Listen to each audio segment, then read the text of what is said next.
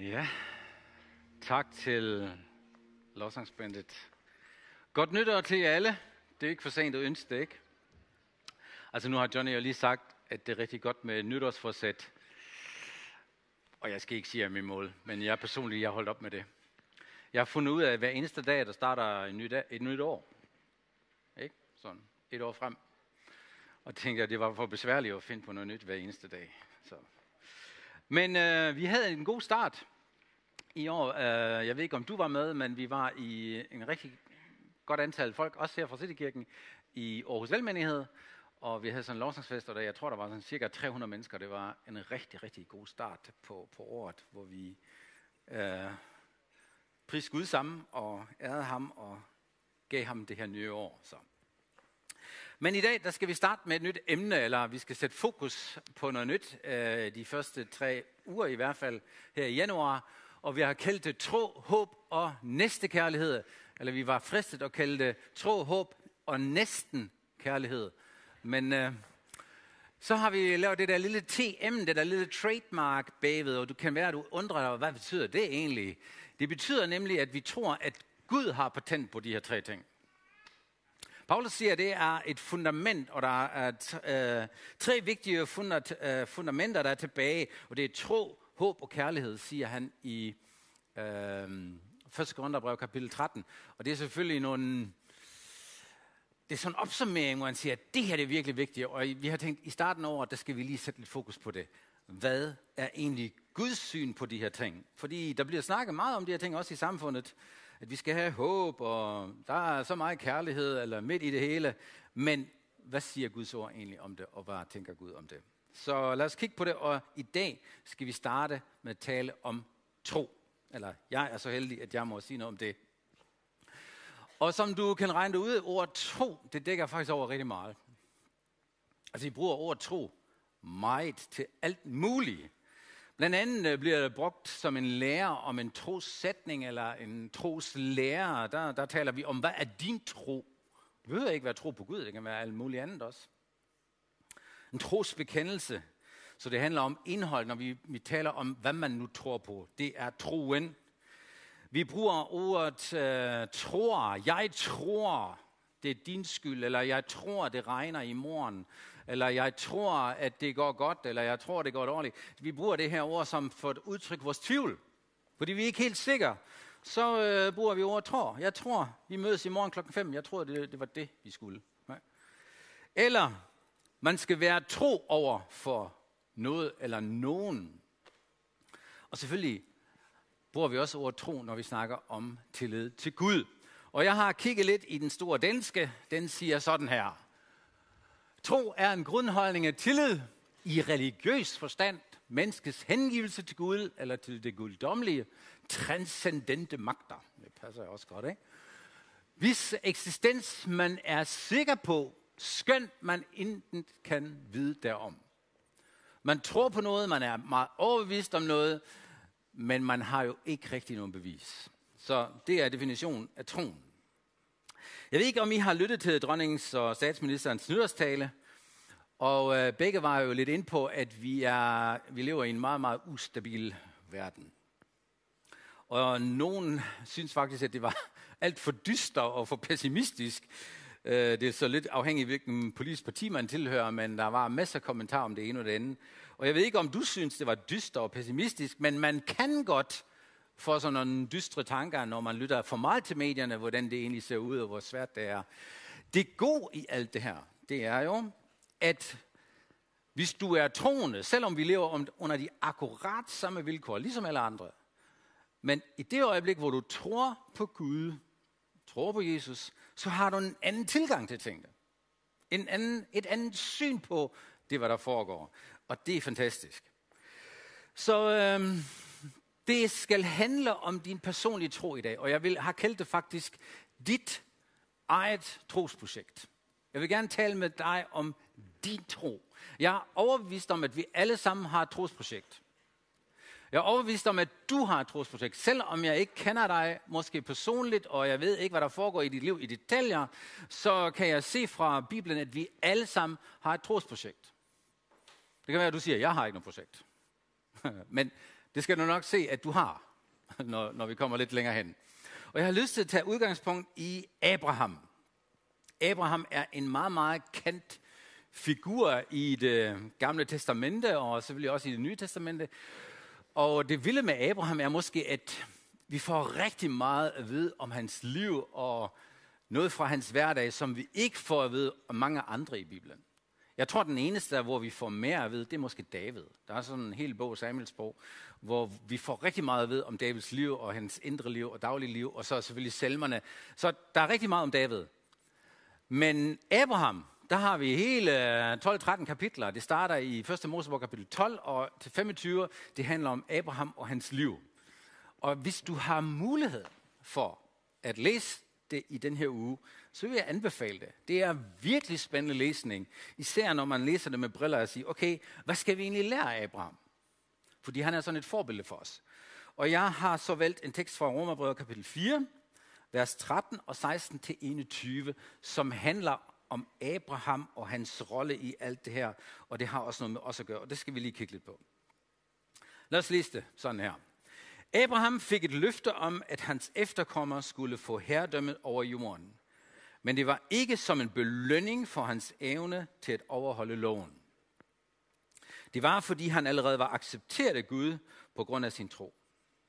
Det hele bygger altså på tro, og dermed bliver opfyldelsen af løftet en gave.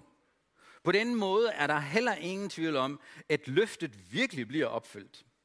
Og løftet gælder ikke kun for dem, som lever under de love, som Moses måltog, men for alle, som regnes for Abrahams børn.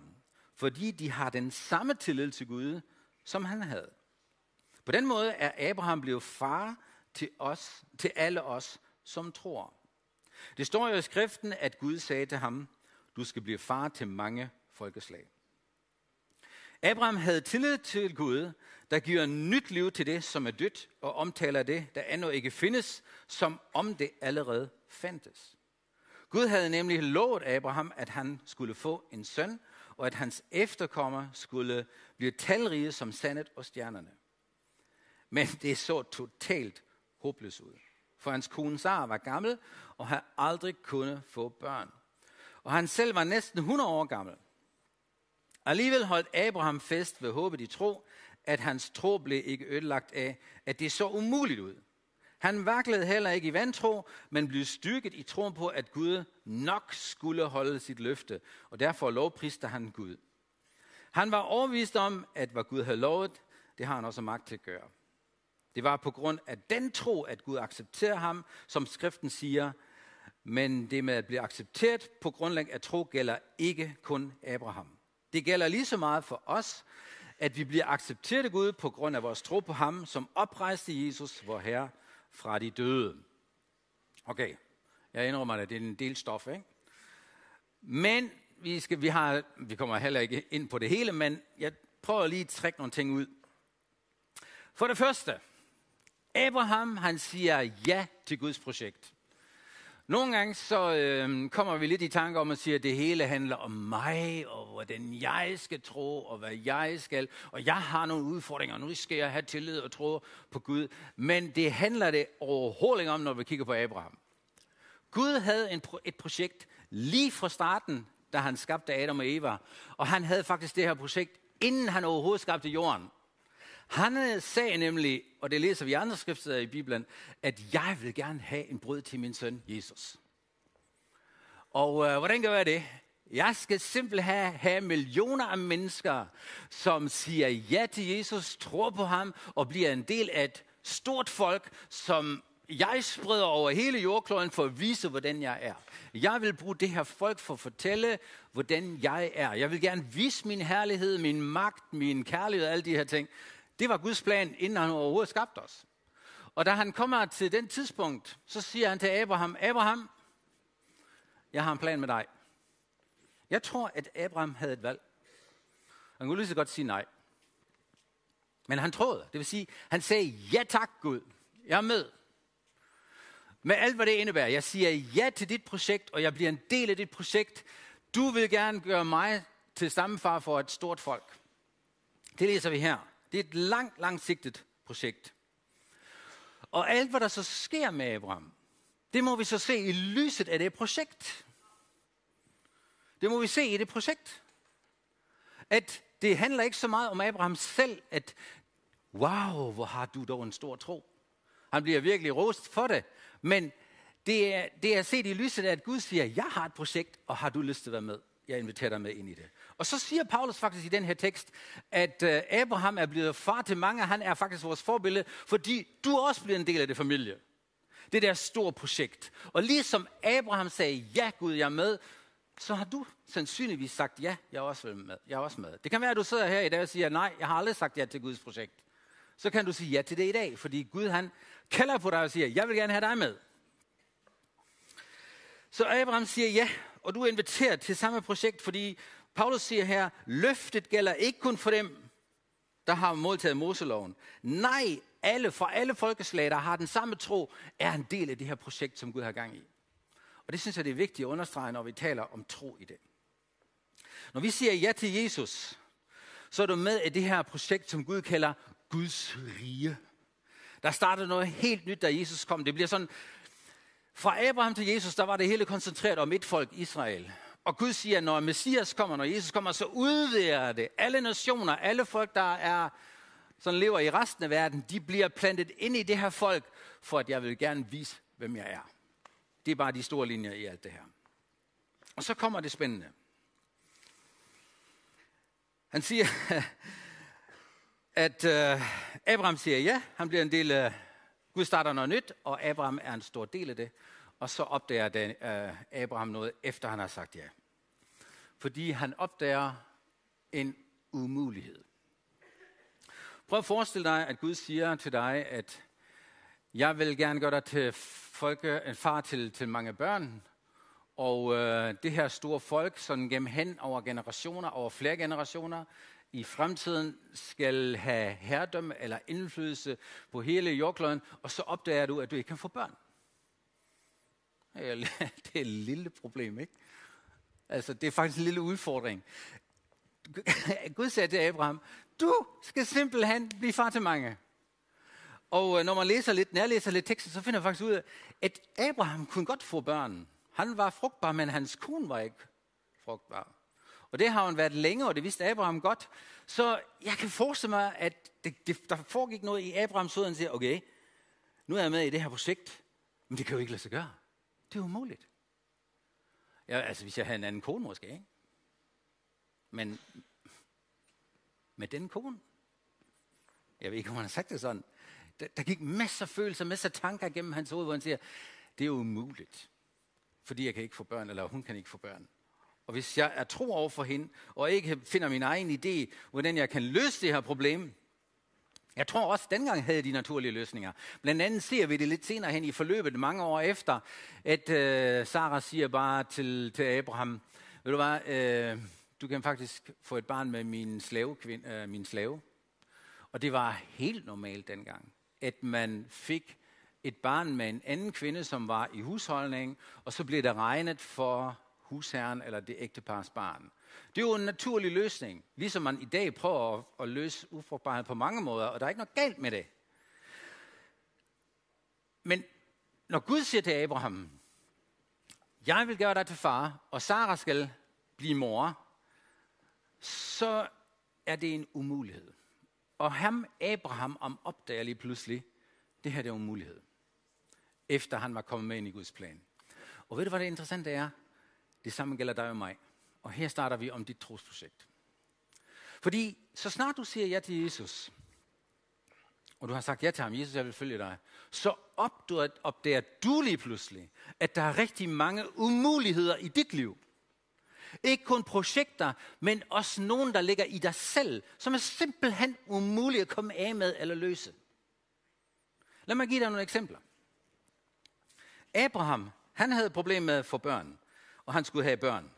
Salomon, den gode mand, kaldet af Gud, også en del af Guds projekt. Han havde simpelthen et problem med, med det modsatte køn. Han kunne ikke finde ud af det der. Han havde ikke styr på det. Og det er fordi, der er noget i ham, der forhindrer ham i egentlig at leve det, hvad Gud har kaldt ham til. Og i Salomons tilfælde gik det faktisk galt. Han endte galt til sidst. Men Saul, en anden type, som Gud har kaldet til at være del af projektet, han kæmpede med hele sit liv, når du læser historien, at han følte sig ringe og ringeagte sig selv i hans egen øjne duede han bare ikke til noget som helst. Og når du læser det i, i hele historien med, med, med David og Saul, så kunne du se, det var hans kæmpe udfordring, som han ikke formåede at løse selv. Han kæmpede med, ja, du er jo ikke, og han var jaloux hele tiden på David, og han ville gerne øh, slå David ihjel. Du kan læse hele historien, det er en meget, meget interessant historie. Men, men det er Sauls personlige problem, hans personlige udfordring var kæmpe som han egentlig var magteslås overfor. Jeg kunne nævne Moses. Han er kendt for sin hissige temperament. Sådan, nu skal vi bare... At han havde ikke problemer med ringeagt, ligesom Saul, ikke? Overhovedet ikke. Han havde sit helt egen private problem eller udfordring. Ud over alt de andre udfordringer, kæmpede han med noget, som var i ham. Paulus, han, han ridser sådan op i Kolossenserbrev kapitel 3, at han siger, når I nu har modtaget det nye liv, som Gud har til jer, så aflæg det gamle, fordi det er faktisk umuligt for jer at gøre i jeres egen kraft. Når du siger ja til Jesus, så opdager du nogle ting i dit liv, som er umuligt. Og jeg tror, jeg tør godt at sige, hvis du har fulgt Jesus i mange år, du slås stadigvæk med nogle ting. Du slås med dem, og du, du tænker, hvornår får jeg det her under mine fødder, ikke? Hvornår holder jeg op med at være så vred? Hvornår holder jeg op med at være så jaloux? Hvornår? Og, og prøv at høre, du kæmper ikke med alle problemer. Abraham, han havde kun en udfordring. Han skulle have et barn, og han kunne ikke. Hans nabo fik masser af børn, ikke? Der var endnu problemer. Og jeg ved ikke, altså det er jo ikke sådan, at vi har alle sammen tusind problemer. Der er noget, der er knyttet til os, og Gud siger, kære ven, det er dit trosprojekt. Du har et helt individuelt, personligt trosprojekt, som jeg gerne vil, at du ved tro overvinder og lever ud. At det nye liv, du har fået, at du lever det, i stedet for, at det bestemmer over dig. Så du bliver udfordret af dine helt egne, specielle umuligheder. Og det skal være en trøst for dig. Det, det skal være en trøst for dig, at, ved du hvad? Alle har det sådan. Det kan bare være, at dit problem er ikke ligesom de andres, men alle har et problem. Og det sker i det øjeblik, hvor du siger ja til Jesus. Fordi så kommer Gud og siger, se, der er en mulighed i dit liv, at du kan leve i dit kald, som jeg egentlig har kaldt dig til. Og det kan kun ske ved tro og tillid til mig. Og det skal du lære hele dit liv. Det er en proces, det stopper først den dag, du dør. I'm sorry to say. Der findes ingen hurtig vej. Du kommer aldrig til at løse det. Du skal leve af tro hver eneste dag, og tillid til Gud, at hvad Gud har talt om dig, og leve det nye liv ud. Det kommer aldrig til at ændre sig. Og hvis du kigger lidt på Abraham, ikke? det med, at han ikke fik nogen børn, vi tænker altid, at oh, det er da fedt, mand. Han øh, kunne ikke få et barn, og, og Sara kunne ikke få et børn. Jamen, fint nok, men så gav Gud dem, det var, han har lovet dem. Ved du, hvor mange år der gik? der, der gik, der, der Gud kalder Abraham, der var han 75 år. Og så står der i Bibelen, at han fik sin første, nej, sin anden søn. Der kommer lige en lille historie lige om lidt. Han fik Isak, den lovende søn, da han var 100. Det vil sige 25 år. 25 år. Jeg kan forestille mig, altså, vi tænker nogle gange, ah, men, øh, det læser ligesom, vi bare på et kapitel, og så øh, ser det hurtigt overstået. Men øh, 25 år er ikke hurtigt overstået, vil jeg love dig at sige. Og jeg kan forestille mig, at hver eneste gang, nu bliver det lidt intimt, ikke? Abraham og, og Sara, de havde sex, så tænkte de, det er nu, det sker. Og så siger han til Abraham, Abraham, det er nu. Der er ikke løsning nu, ikke? Nu skal de simpelthen have et barn. Og det første år, der tænkte de, var det fulde håb. Halleluja. Gud har lovet os. Vi skal nok få et barn. Så går der et år. To år. Og jeg, jeg joker ikke. Jeg kan forestille mig, hvor hårdt det var for dem. Også den der følelse, Gud, hvor er du hen? Du har lovet os et barn. Os, altså Sara og Abraham. Du har lovet os et barn. Hvor er du hen? Der går otte år, der går ni år, og jeg kan forestille mig, at et eller andet tidspunkt altså, der bliver det også lidt bitter og lidt sur, ikke? Og måske skulle vi smelte det hele over bordet. Jeg kan ikke forestille, jeg kan forestille mig de der samtaler, der foregik øh, øh, ved, ved aftensmaden, ikke? hvad de snakkede om. Og Sarah sagde måske efter otte år, jeg gider ikke mere. Ikke? Kom igen, når du, du nu er sikker på, at det sker. Altså, alle de der følelser og tanker. Og ved du, hvad det interessante er? I alt den der proces, så der står ikke et eneste ord, at Gud sagde, og Gud ændrede lige planen og sagde, nu skal vi lige fremskynde lidt. Ingenting.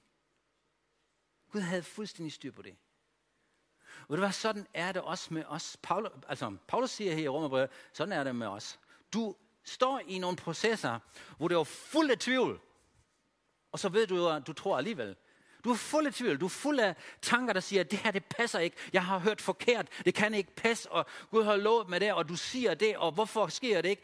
Alle de der følelser, alle de der tanker. Jeg vil gerne trøste dig. Det er normalt.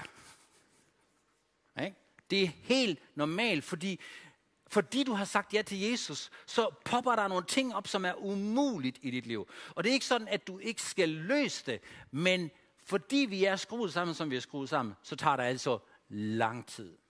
Nyd rejsen. Det, hvad der sker, det er så umuligt, at det ikke kan lade sig gøre. At det er kun Gud, der kan løse det. Um,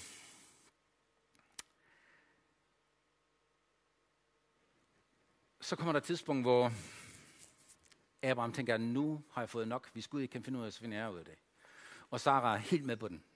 Og det sker faktisk, øh, jeg ved ikke, øh, da Isak bliver født, der var Ismael 13 år. Så det vil sige, de fik et barn, eller Abraham sagde, eller Sarah sagde til Abraham, ved du hvad, når Gud ikke kan finde ud af det, ikke? Jeg ved ikke, om hun har sagt det sådan, men når Gud ikke kan finde ud af det, så må vi finde ud af det, ikke? Nu, nu, nu tager vi sagerne i egne hånder. Og det vil sige, nu får du min slavepige Hagar, og så får du et barn med hende. Og det sagde Abraham, ja okay, så gør vi det. Det gjorde han. Han lyttede til sin kone. Det er nogle gange godt, nogle gange ikke så godt. Ikke? Men i det her tilfælde, han var selvfølgelig helt med på det. Og så får han et barn med Hagar, og de får en søn, der hedder Ismail. Og så kan man jo forestille sig og sige, Yippie, nu har vi endelig fået den søn, som Gud har lovet os. Indtil de finder ud af, øh, det var det ikke. Det var jo ikke Guds løfte. Gud havde lovet også et barn med Sara. Og det er ikke sådan, at Gud fordømmer eller anklager Abraham. Han siger bare til Abraham, nu må du leve med det. Og vi lever stadigvæk af konsekvenserne af det i dag. Ikke? Det er jo en, jeg kan forestille mig, efter år med Ismael, så var der en vis glæde over, at Ismael er født, og det er jo ikke Ismaels skyld, ikke? Men, øj, hvor er skuffet, at jeg troede på Gud, og så har taget min sagen i min egen hånd, og det viser bare, det var ikke det, jeg drømte om. Stakkels Ismael, der skulle leve med det. Jeg håber, de sådan gennem årene viste mig alligevel kærlighed. Og alligevel var det svært, fordi da Isak senere bliver født, så kommer der en, en slåskamp mellem Hagar, altså slavepigen, og øh, Sara. Så at Sara siger, hør nu her, den her søn, ikke den første, den skal i hvert fald ikke bo sammen med min søn, som jeg endelig har fået, så smid hende ud af, kom af med en. Så altså, der har været konflikter og problemer og det ene og det andet i hele den her familiesituation. Vi har ikke tid til at gå i alle detaljer, desværre ikke. Men læs det selv, det er en fornøjelse at læse om andre folks konflikter. Ja, ja virkelig. Det er virkelig spændende. Men det hele, det, i det hele, altså når man, når man kigger over så tænker man, wow Gud, du er med alligevel. Du kan leve med deres konflikter. Du kan leve med, at Abraham lærer den ene brøler efter den anden. Og du kan leve med, at selv den her fejl er kommet. Og Gud siger til Abraham, ved du hvad, jeg vil også velsigne Ismail. Men det er jo ikke det, jeg har lovet dig. Det skal nok, det skal nok også tage mig af, den fejl, du har lavet dig, ikke? Men min, min, min velsignelse kommer til at ligge på Isak. Fordi jeg har lovet dig, at du får en søn med Sara. Og det endte jo med, efter 25 år, at de fik den. Så min pointe er, der kommer et tidspunkt, hvor Abraham han giver slip. Og det er godt at give slip. Fordi, og, og og, Det kan være, at du siger, jamen troen betyder det ikke, at jeg skal holde fast. Er det ikke lige det modsatte? Skal jeg ikke holde fast ved Gud? Jo, det er måske en anden side af sagen. Men sidste andet skal du give slip på, hvad du selv kan løse. Giv slip, giv nogle ting ind i døden, så at Gud kan give opstandelsesliv. Hvor du anerkender og erkender, det kan ikke lade sig gøre. Gud, jeg er 100% afhængig af dig i den her sag. I denne sag. Og der er mange ting, vi kan gøre, også i Guds rige, som er god og super godt. Men der er nogle ting, hvor Gud siger til dig, giv slip, du kan ikke finde ud af det. Det var jeg har lovet dig, det er umuligt for dig. Det kan være, at det er helt muligt for en anden person. Fordi Gud han behandler os virkelig individuelt. Men der er en sag i dit liv, som, du, som er umuligt for dig, og du er nødt til at stole på mig. Du er nødt til at give slip på dine egne løsninger, på din egen kraft, fordi så kommer min kraft igennem. Vi har lige synget her i dag, at jeg overgiver mig. Bill Johnson, han siger, præsten i Bethel, han siger, at tro er mest surrender, altså at overgive sig, at give slip. Tillid til Gud betyder i den her sag, jeg anerkender. Jeg kan ikke selv løse det. Jeg gør, hvad jeg kan, men jeg giver slip og stoler på, at du kommer og gør det, hvad der er umuligt. Det tror tro. Og du har sådan et projekt, og Gud vil lede dig hen gennem historien, at du lærer at give slip. Og det spændende er, når du først har lært at give slip, det prøver vi alle sammen undervejs, hvor vi også giver slip og mærker, wow, i det øjeblik, hvor vi giver slip, så kan Gud gøre noget, som jeg ikke kunne. Men det skal blive mere og mere en del af vores dagligdag. Jeg har prøvet det mange gange i vores liv, men jeg, her først på det sidste, har jeg gjort det næsten til, til sådan en dagligdags ting, hvor jeg siger, okay Gud, når jeg skal det her i dag, så forbereder jeg mig rigtig god, og jeg gør alt, hvad jeg kan, men jeg giver lige slip. Jeg giver lige slip på mine forestillinger, jeg giver lige slip på mine forventninger, jeg giver lige slip på, at jeg skal kontrollere det og manipulere det, og så går jeg ind med et åbent sind og forventer, at du hjælper mig. Eller du kommer og løser det her. Og så har jeg opdaget mere og mere, wow, det er spændende. Jeg, jeg vil lige fortælle jer sådan noget helt rent praktisk.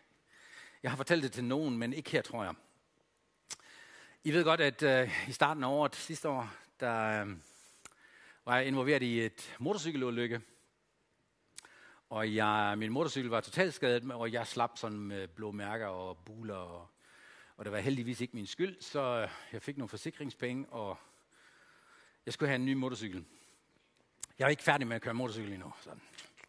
Så, så tænkte jeg, okay, nu kigger jeg i Tyskland, fordi der er altid gjort, der, der er flere maskiner, de er ikke nødvendigvis bedre, men man får mere for pengene, synes jeg, fordi der er større udvalg. Og tyskerne, de kører ikke om vinteren, de kører bare sådan, pakker den ud af garagen og kører sådan, de er sådan lidt mere velplejet. Så jeg kiggede, kiggede efter nogle motorcykler, og jeg, fandt, jeg landede et eller andet sted, og tænkte, det her motorcykel, det kunne jeg godt tænke mig. Det, jeg havde en 650, og nu skal jeg have en 1200, jeg skal have det dobbelt, ikke? Nu skal der komme noget godt ud af det. Og øh, min kone sagde også, jamen det er helt i orden. Så jeg fandt mig sådan 3, 4, 5 maskiner.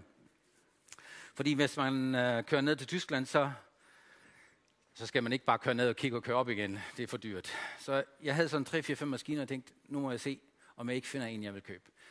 Og så øh, fandt jeg faktisk en, hvor jeg tænkte, wow, det er lige den her. Den, den det lyder super godt. Det er, jeg får meget for pengene, den har ikke ret mange kilometer, og den ser virkelig velplejet ud. Og så tog jeg mig endelig sammen og ringede derned. At hun virkelig godt tænkte mig lige den ud af de fem, jeg har fundet. Så ringer jeg derned, eller skriver, mailer først der, til manden, øh, lidt syd fra Hamburg, og så ringer jeg, og så siger han, ja, det er da interessant. Der er lige en, der har ringet, og han kommer på lørdag. Og jeg sagde, jeg kan komme på mandag, hvis det var. Han siger, jamen, øh, han skal have budet før, det er lørdag. Jeg tænker, selvfølgelig, det er fuldstændig rigtigt. Og hvis han er fornuftig, så køber han den, ikke? Tænkte jeg. Så den var væk. Ej, tænkte jeg. Så jeg lagde røret på. Og så tænkte jeg, okay Gud, det er nu, jeg skal give slip, ikke? Sådan rigtig slip. Ikke sådan, kære Gud, kan du ikke give mig den alligevel? Og jeg vil gerne have den, og alt det der. Jeg havde virkelig sådan en indre afgørelse med mig selv, hvor jeg sagde, okay Gud, det kan være, at der er nogle ting, jeg ikke har set, der kan være nogle ting, jeg ikke forstår, og der kan være noget med den maskine, hvorfor jeg ikke skal have den, når jeg skal have en anden en. Det er helt i orden. Hvis det går efter mig, så vil jeg virkelig gerne have den. Okay? Men okay, Du er Gud, jeg er ikke Gud. Så jeg giver virkelig slip.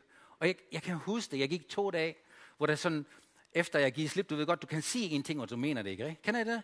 Er, kun, er det kun mig, der gør det? Jeg, jeg men, siger noget, og så gør jeg det ikke rigtigt. Så det tog mig to dage, indtil det var rigtig død. Sådan, død, død, død. Hvor jeg virkelig var landet der og siger, okay, det bliver det ikke. Jeg finder en anden. Der må være noget andet, der er lige så smuk. Og det var, de er jo ikke så smuk som den, ikke? Og sådan, altså hele den der, kender I den der indre snak? Ja? Så, okay. Men det endte med, at den virkelig var død. Og for det ikke skal løgn. Jeg havde jo konkluderet, fordi den er så god, som den er, så kommer manden på lørdag og køber den. Og så var der mange andre, der havde ringet, så den er ude af mit billede. Men så ringer manden og vil sælge den og siger, prøv nu her, jeg har jo gemt dit nummer, og manden, der skulle komme og hente den her på lørdag, han kan ikke, han skal arbejde, så han kommer ikke på lørdag.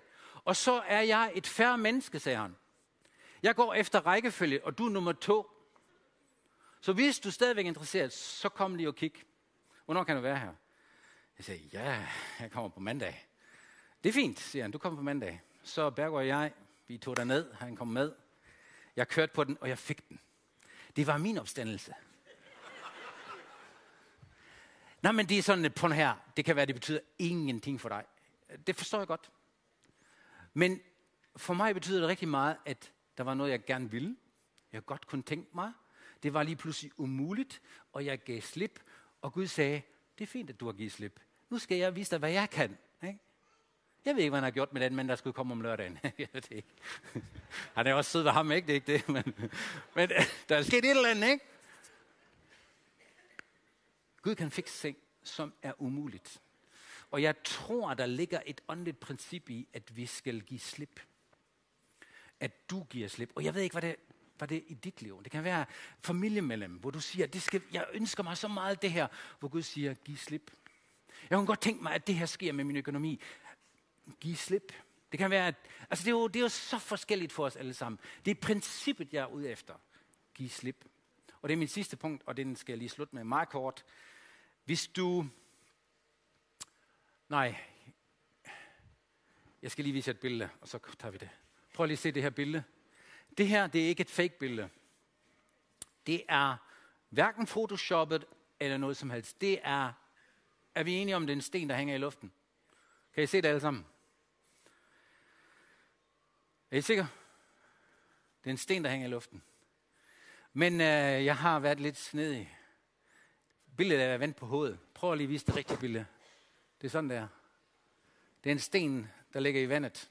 Kan I se det? Det er ikke sådan helt tydeligt. Det ligger faktisk i vandet. Der er ikke så meget mirakel over det. Min pointe er, hvordan ser du? Kæmpe forskel. Hvordan lytter du? Paulus siger, at troen kommer af det, der høres. Og det er vigtigt, at du hører, og at du ser, og du hele tiden er parat til at justere. Og at du er parat til, når du hører noget fra Gud, hvad han siger om dig, at du nogle gange giver slip på dine egne vegne. På dine egne veje. Fordi der er et princip i Bibelen, som Jesus også griber. Han siger, der er ingen opstandelsesliv uden død. Og det er min sidste pointe. Uden død, ingen opstandelse. Paulus siger faktisk øh, i, i, sidst i, i hans liv, han siger, jeg dør dagligt. Hver eneste dag giver jeg ting i døden, fordi så kommer opstandelsesliv. Og det er du og jeg kaldet til. Du er kaldet til opstandelsesliv hver eneste dag. Og det kan være, at det er nogle helt andre historier. Men jeg kan godt kan fortælle dig en ting. Sådan nogle historier som den der med min motorcykel, de gør dig faktisk glad. Så du mærker, wow man, Gud, du er med mig. Du interesserer dig faktisk for min motorcykel, eller hvad jeg kunne tænke mig. At du er du så tæt på. Og det kan være mange, mange andre små ting, hvor du giver slip, og Gud siger, det er død. Du har givet slip. Det er død. Det er umuligt for dig. Men lad mig lige gøre det. Det er en livsstil, du er inviteret til. Så når du har sagt ja til Jesus, så opdager du nogle umuligheder fordi du kommer med i Guds projekt, så anerkend og accepter dine begrænsninger. I stedet for at bearbejde dem og hele tiden sige, hvordan løser jeg det her? Accepter dine begrænsninger. Accepter, at der er nogle ting, der er umuligt, og virkelig sige ja til det. Fordi så kommer Gud ind i det. Det er tænkt sådan, at du rammer muren på en god måde. Fordi når Gud siger noget om dig, han vil altid holde sit løfte. Og du er altid i gode hænder, når du giver slip. Jeg tror, min tid er gået. Skal vi ikke lige bede sammen?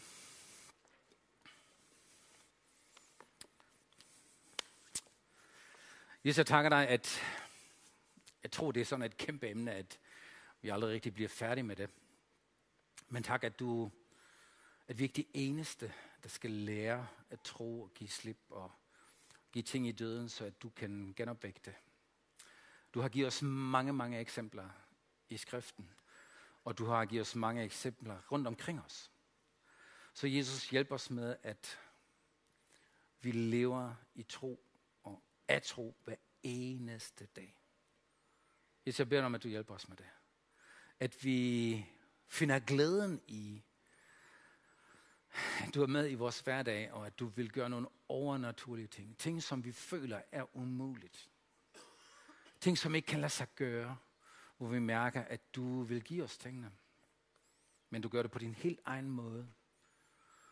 Og hver eneste gang, vi giver slip, så giver du os noget, som er endnu bedre. Tak, at vi kan have den tillid til dig. Og tak, at du hjælper os med i den her uge virkelig også sætte fokus på det, at vi er bevidste om det.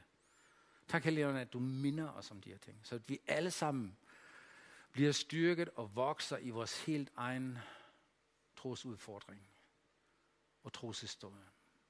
Tak, Herre, for din godhed imod os.